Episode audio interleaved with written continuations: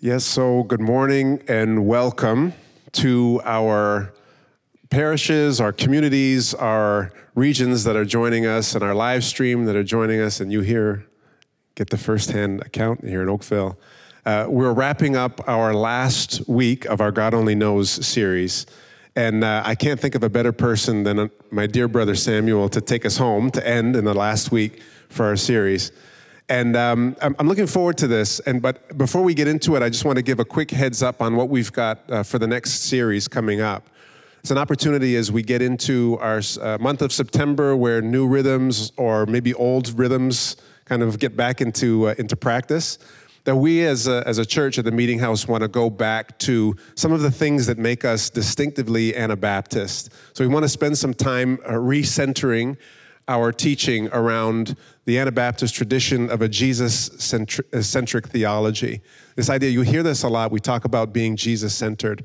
So we want to spend the next, uh, after this week, the next four weeks, where Carmen, Jimmy, and myself will be able to uh, to share a little bit more on what it is, and and uh, hopefully the goal is to get a little bit of grounding of uh, who we are and uh, and where we're headed as we become more uh, Jesus centered in our teaching and our time. But before that, we get to see my dear brother Samuel, who's going to be sharing with us. And I'm looking forward to this. Samuel and I had an opportunity. For those of you who don't know, Samuel is our new uh, discipleship pastor for all of our uh, communities throughout the entire uh, meeting house. And um, is a gift to have been able to get to know. Uh, we got to have coffee earlier uh, when he first came on staff, and he doesn't know this, but after our first coffee, I said, We need to have more coffee because I'm going to spend as much time as I can with this man and glean as much wisdom and understanding uh, particularly around areas of peace and reconciliation. He's uh, someone that um, uh, has done an incredible amount of work uh, across the globe in uh, building reconciliation and bridges in healing. So uh, I'm, I'm looking forward to hearing from you and for you being able to teach us. And, uh, and also, we got to spend, I think you're going to talk about this. Talk but, a little bit about it. Yeah. the last two weeks, we just came back from a, a learning trip with uh, MCC at, uh, in Timmins. And uh, we got to be not only experience that with our First Nation uh, brothers and sisters up north in Timmins, but we got to be roommates for a week. Yeah. And um, so now I think I have stories to last like the next like 10 years, I think. When you can spend some time with somebody with that level of intimacy. But we'll, we'll save that for we'll another save day. That for another yeah. Day. Can we do that? Yeah, maybe let's do that. so we don't start right here. Yeah, that's yeah. Okay, maybe we'll, we'll postpone. Okay. Much love to you, brother. Thank Blessings. You. Uh, good morning, brothers and sisters. Oh, thank yeah. Finally, I think I was thinking that maybe everybody's sleeping after Quincy's just gone on and on and on and on and on. I don't know what I've just done. I've started, I'm, I'm starting on the wrong footing here. I'm starting on the wrong footing because now the next time Quincy come up the stage, he will give you all the secrets that the one week in the same room will be spent talking about me. God forgive me. Uh, my name is Samuel Sarpiya. I am the discipleship pastor for the meeting house. The joy of being the discipleship pastor at this at the meeting house is it gives me the length and breadth of the width and the width of our church. I get to know what is happening in every single region of our church. And not only get to know what is happening in every single region, but I get to participate in seeing the, the different discipleship pathways that we have in the church. And I know some of you might be asking, what is discipleship pathways? Is there a roadmap somewhere that we can follow? Yes, there is a discipleship pathways happening in our church. We have the children's church, the youth and young adults, the compassion, and the home church, and the many others that are happening informally. Those are the discipleship pathways. And so when you get a discipleship pastor to preach, what, what, what is he going to preach about? About discipleship. So the title of my sermon this morning is Living as Radical Disciples. And it is taken from the Sermon on the Mount of Jesus in Matthew chapter 5. But before I get into it, let us pray. God, we thank you that we can call ourselves children of the Most High God. that we can call ourselves, that we know that we are on a journey. And on this journey, it is with you, and you are the leader. You are the great shepherd that shepherds us through this journey. Although in this journey we may stumble and fall, but you, O oh God, picks us up and say, You can do it. Give us the ears and the heart and, and quicken our spirit to respond as you speak to us today and in the days ahead. Thank you because we ask all this through Jesus Christ our Lord. Amen. And for those of you that have watched last week's sermon that was preached for the online uh, audience, I am so glad that Jimmy kicked us off on discipleship for dummies. I remember back in the day when you could walk into a bookstore and buy a book like Microsoft for Dummies, Apple for Dummies, you name it. And there's even one that says Christianity for Dummies. Can you believe it? I wonder what the, what the content of that is. I actually am trying to lay my hands on it. As I, as I prepare my sermon, I realize that there's a Christianity for dummies. So I've actually ordered it just so I can see what does that really mean? And is, what, is, what does Christianity means for dummies? So, but continuing on the theme of discipleship, I will take this up a little bit, take it up a notch a little bit from where Jimmy started last week. And I'll take it up because I will come back to the passage where Jesus was preaching on the Sermon on the Mount. But before I get there, bear this in mind that Jesus called his disciples in Matthew 11 from verse 28 to 30. He calls you and I by saying, Come, follow me. I cannot read on this screen because it will look like I'm turning away from the camera for those that are watching online. So I'll read on my text here. It says, Come to me, all you who are weary and burdened, and I will give you rest. Take my yoke upon you and learn from me, for I am gentle and humble in heart, and you will find rest for your soul. For my yoke is easy and my burden is light. So, this is an invitation that Jesus invites you and I to come on this journey of discipleship. He began by, when he invites his disciples, the invitation is still an invitation that is out there to you and I and to everyone. And this invitation invites us into what we call a movement. And this movement is done when you come to Jesus, when you get yoked with Jesus. And for those of you who are wondering, what is yoke? Yoke is simply the beam that traditionally in ancient Palestine that connects that yoke two uh, horses or two cows together to plow the ground. And so Jesus is saying, Take my yoke because it is light and easy. Jesus is saying, Come on, my friends, if you hang out with me, if you dwell in my presence, if you just hold on to the teachings that I give you, it will be light and easy. And this journey of discipleship will not just be about a bunch of rules, do's, and don'ts, but rather it will be a stepping stone into what God has called us to be. And so, in this movement, as we do go, go, on this movement with Jesus, we don't only go on this movement with Jesus alone, but we go on this movement with people around us. It is interesting that when you hear people say, I am a follower of Jesus, but I'm all alone doing my own thing, I question that kind of a journey because Jesus calls us into a community. And when I say a question is, I'm not, I'm not saying it's bad in itself. There are times that you will want to be on your own to spend quality time with God. But the, the, the, the, the, the essence of Christian, of following Jesus is not me alone, but we do it in community. And so we do this following of Jesus in community because people disciple people. Amen. I'm glad that there's somebody here that's recognizing that, that's doing the Pentecostal thing. When, when Quincy and I went to Timmins, um, it, this is not my script. By the way, we arrived Timmins on Monday. By Tuesday, I was a Pentecostal guy. By Friday, I was already taking up offering, so they call me televangelist. They go, you went from Pente- from you, you arrive Anabaptist, you became Pentecostal and end up televangelist.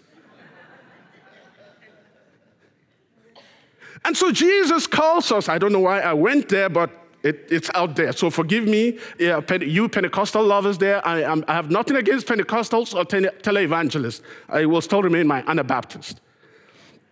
So Jesus calls us to do life together. And in doing life together, there is often a visible outcome, a visual outcome. Because when we do life together, my life is transformed, your life is transformed. We are able then to hold each other accountable according to the words of Scripture and according to our understanding of what community is. And all of this God is with us on this journey. You're not all alone. We're not all alone. I'm not all alone. And so I have been asked by a couple of people, what is discipleship or who is a disciple? A disciple is a student or an apprentice or a follower of a teacher or master. While this language may have, been, may, may have lost its meaning in our day and age, but I tell you, the word discipleship is about watching closely to the master. It's by following closely to what the teacher is saying. And in this case, it's the word of God and the teachings of Jesus, as well as as we live this out in community. Uh, earlier in the beginning, uh, when, when Quincy introduced me, he talked about he and I going to Timmins. Yet Quincy and I went to Timmins for a learning tour uh, in the indigenous community. But one of the things that I learned about the key to discipleship is I learned something great about discipleship amongst the First Nation people. The First Nation, a couple of people that spoke to us during the week, they came because First Nation communities teach each other orally. And so the disciple and the discipler have to hang around really closely to each other. And so by hanging around closely to each other, they gain the, the knowledge, they gain the heart, they gain the understanding, and they are then able to live out what God, what, what the Master has taught them as they translate that to the next generation and the generation after that. A bunch of our teachers were young, most especially one of the young teachers. He's in his 20s. This is like his, he's now beginning to become his own teacher. Everything he said about smudging that he learned from his mentors. Friends, can we, as followers of Jesus, say, I am working really close to Jesus, and what I'm learning, I am translating it to you? So, in today's term, it will be like having a mentor. Because the disciple learned from his master.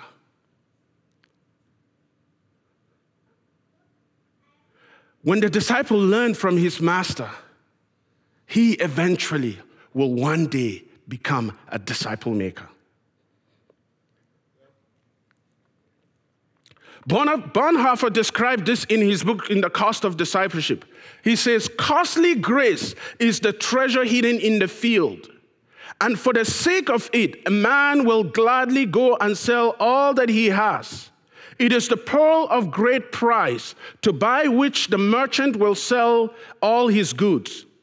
It is the kingly rule of Christ, for whose sake a man will pluck out the eyes which causes him to stumble it is the call of Jesus Christ at which the disciple leaves his net and follow him.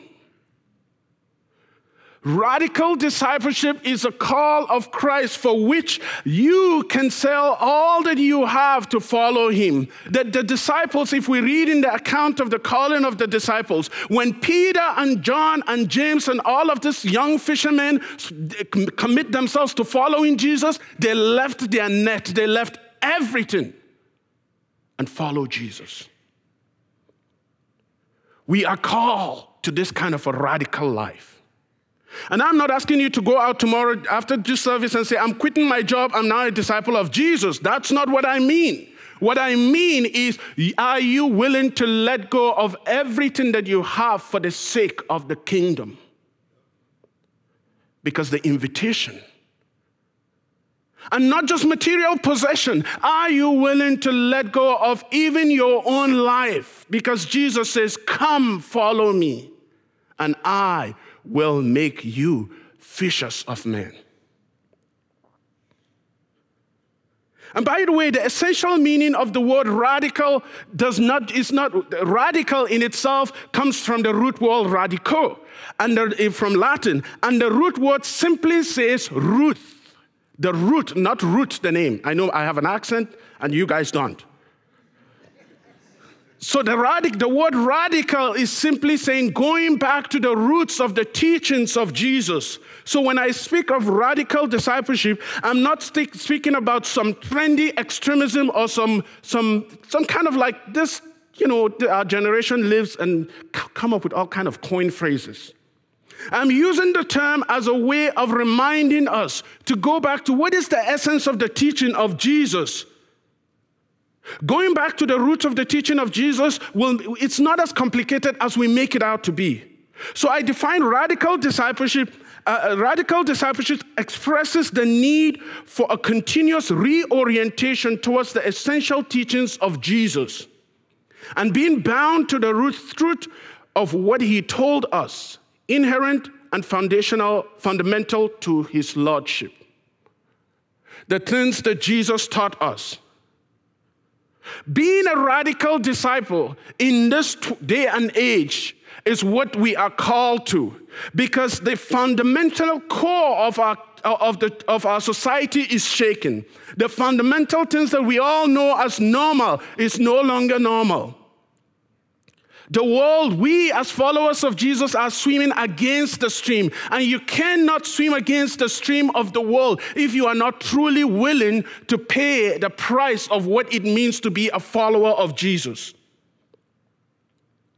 It is about responding to the call of God, uh, the gracious call of God, which you are called in Christ Jesus. It is about a personal and a public witness. It is personal but it is a public witness. It is about being the lamp and Jesus being the, being the lampstand and Jesus being the light that shines through the light, through the lampstand. You and I cannot do this on our own. We can only do it by the grace of God. And I believe that the grace of God is sufficient for us today if we can just pause and say, God, where do I need help? Radical discipleship also involves a commitment to prayer, to a prayer life, and in a community of accountability. You cannot do radical, you can't claim to be a radical disciple if you do not have a community that you are accountable to. And accountability is key in the kingdom of God. I'm accountable to my colleagues, to you as a church, and we should be accountable to each other because the word of God uh, true, rang true, right through the words of the prophet Micah that says, Oh man, he has shown you what is good, what is pleasant, to act justly and to love mercy and to walk humbly with your God. Jesus calls us into a deeper journey in a world filled with turmoil a world filled with brokenness, a world that is polarized, divided by those who have and those who don't. Jesus calls us to demonstrate to the world what it means to be a lampstand as Jesus shines through us. This calls for a radical way of love. It calls for a radical way of sacrifice. And that is why we read in Matthew 5, he says, You have heard it was said, love your enemies. And hate, love your, sorry, you have heard it was said, love your neighbor and hate your enemy. But I tell you, love your enemies and pray for those who persecute you, that you may be children of your Father in heaven, because he causes his sun to shine on, on the evil and the good and sends rain on the righteous and the unrighteous. These are some hard truths here, friends. Love your enemies and pray for them that persecute you. As I reflect on this passage, I began to ask myself, God, Are you saying I should love that neighbor that is a, you know, back in the, when I lived in the US, it's easy to, to pinpoint and say a Democrat or Republican, right? Uh, God, are you saying I should love liberal or conservative? It is tough. Those conservatives are knucklehead. Or, oh, those liberals are just out of control. How can you, God, say I should love somebody that I just absolutely disagree with? Yes, this is what God is saying. He says, Love your enemies. The enemy might not be somebody that is way far out there. The enemy might be the guy next door that you absolutely disagree with. The enemy might be somebody that has posted something on social media and it's grinding you up. And you cannot be, you, you can't just hold it. You, you can't control yourself. And Jesus is saying, I shall love them? I believe, or I'm convinced, that when we demonstrate such a love, it will radically change the world. Do you want to see a change in the world? Love your enemies. Do you want to see change in the world? Love your enemies. Because if we demonstrate to people that we absolutely disagree with, that we love them, and loving them does not mean we tolerate their behavior. Loving them does not mean we accept their continuous abuse, but we show them the love of God because it cannot come. We cannot humanly love them, but God's spirit and power is able to give us the grace to love our enemies. Amen. Are you ready, friends? You see, this passage is Jesus talking in the Sermon on the Mount. I wonder if Jesus were to pontificate this sermon in our day and age. I tell you, many a church folks will get out and walk away. They'll say it's out of his senses. Because we want our little position of comfort. We want our little space. It is my space. It is this is my top. How dare he, she say that? But God is saying, Go in the opposite spirit. Love your enemy. But before we get lost into this loving your enemies, I look at the time and I've only preached one tenth of my sermon.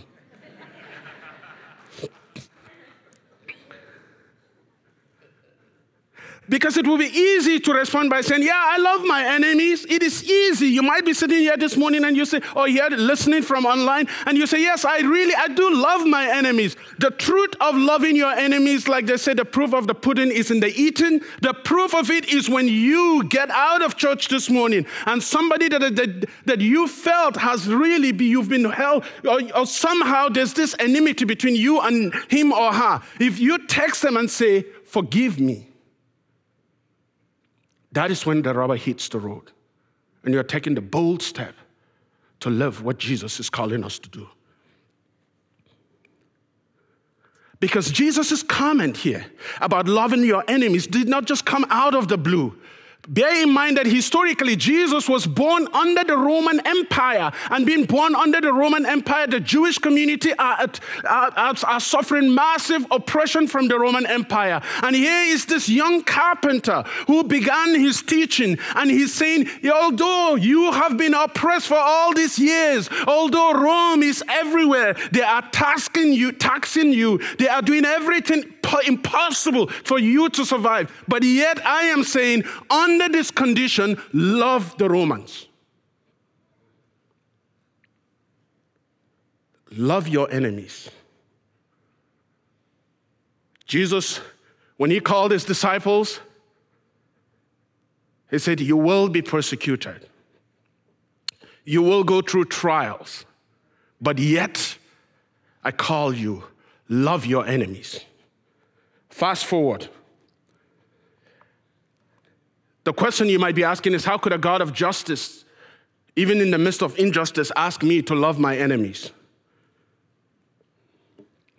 When we look at all through the account of Scripture, we know clearly that everything love that Jesus, all the message of love that Jesus preaches is countercultural because it is totally against what the world expects. So, what is our take home? Jesus teaches us how to prevent violence by loving our enemies and seal it off at its origin by his teaching of love for your enemies. And Jesus teaches when violence uh, does break out, he teaches us how to use transforming initiatives. He shows us how to attack and overcome the structural causes of violence and evil. When we love our enemies, I tell you, it disempower them. When you love people that are unlovable, it disempowers them because they all of a sudden realize that there is nothing that they can say or do that will harm you because you are showing the opposite. You are expressing the love that comes from the Father through you to them. And in so doing, the tendency is the Holy Spirit can use that and convict them. Jesus is teaching his disciples to model a way of reconciliation in a community. And Jesus is teaching them how to demonstrate. And I believe Jesus is teaching us as well. So, what is your take home? The take home will be loving your enemy starts in the inside.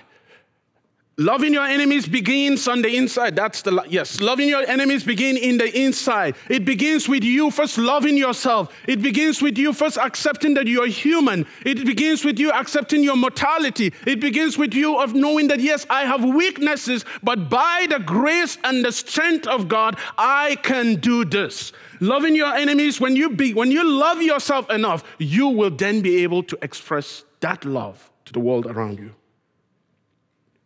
And when you pray for your enemies, oh boy, that's about the hardest thing to do. To get on your knees and pray for somebody that really drives you up, this, up the wall. But when you begin to do that, the Holy Spirit works in you to change you, to mold you. And loving our enemies, seeing them as human beings in need of a father's love. Many a war has begun by people really making caricature of the others, dehumanizing, taking away their humanity away from them. You can go from nation after nation where there's a genocide or there's some kinds of war. It has often begun with making a caricature of taking the humanity out of them, and then you are able to do whatever you want to do with them. But Jesus is saying, love your enemies by seeing them as human beings. And lastly, we love our enemies so that we might please the God who loves us. Friends, when it comes to the real world way of love, it cannot compare to the discipleship way of love. As a church, we are called and mandated to be radical. And I wrap up with a, with, with a quote from Brother Dietrich Bonhoeffer. He says, If any man come after me, let him deny himself. The, disciples, the disciple must say to himself the same words Peter said of Christ when he denied him I know not this man. Self denial is never just a series of isolated acts of mortification or asceticism. It is not suicide, for there is an element of self will even in that. To deny oneself is to be aware only of Christ and no more of self.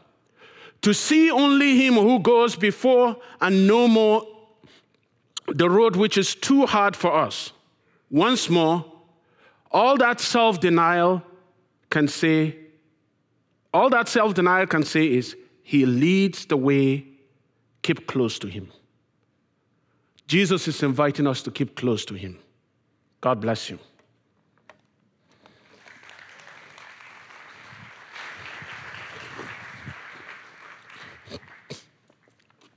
The, it's the mic drop moment. I wasn't even ready for it. I said, man, keep going. Thank you so much. Yes, an opportunity for us to pray for and to love our enemies is not an easy task if you're anything like me, when you try and do that, the prayers get stuck somewhere in your esophagus and they don't quite come out all the way. But I would encourage you, as Samuel said, let's do this together, um, not in isolation. It's amazing the power that comes as we uh, share each other's burdens and the challenges that we have. And we want to create uh, more opportunities, as many opportunities as we can here in Oakville for us to be able to share in community. So before you go, I mentioned earlier that there's some tables set up out through these doors. Spend some time, take your time out. We've got brunch prepared. We've got brunch prepared, right? It's all right. Yeah. So uh, I'd love for you to just come out these doors, or if you have kids, grab your kids and then come. There's plenty of food and opportunity for us to have some conversation, to encourage one another, just to be in each other's space. Get to know somebody, maybe see somebody that you've never met before. Um, we're, we're a different and becoming a different community. And I think there's a, a great opportunity. If, if, we're not careful, we can actually miss this opportunity for us to be able to intersect and interlock and be connected as community. So let's not miss that opportunity. And, and these, uh, these chances here this afternoon or still this, still this morning uh, are opportunities to do that. So let me bless you as we go. Um, yes. God, we say thank you. And that you would uh, see each of us and bless us, that you would keep us that you would cause your face to shine upon us and be gracious towards us. That you would turn your face towards us and give us peace. We pray this in Jesus' name. Amen.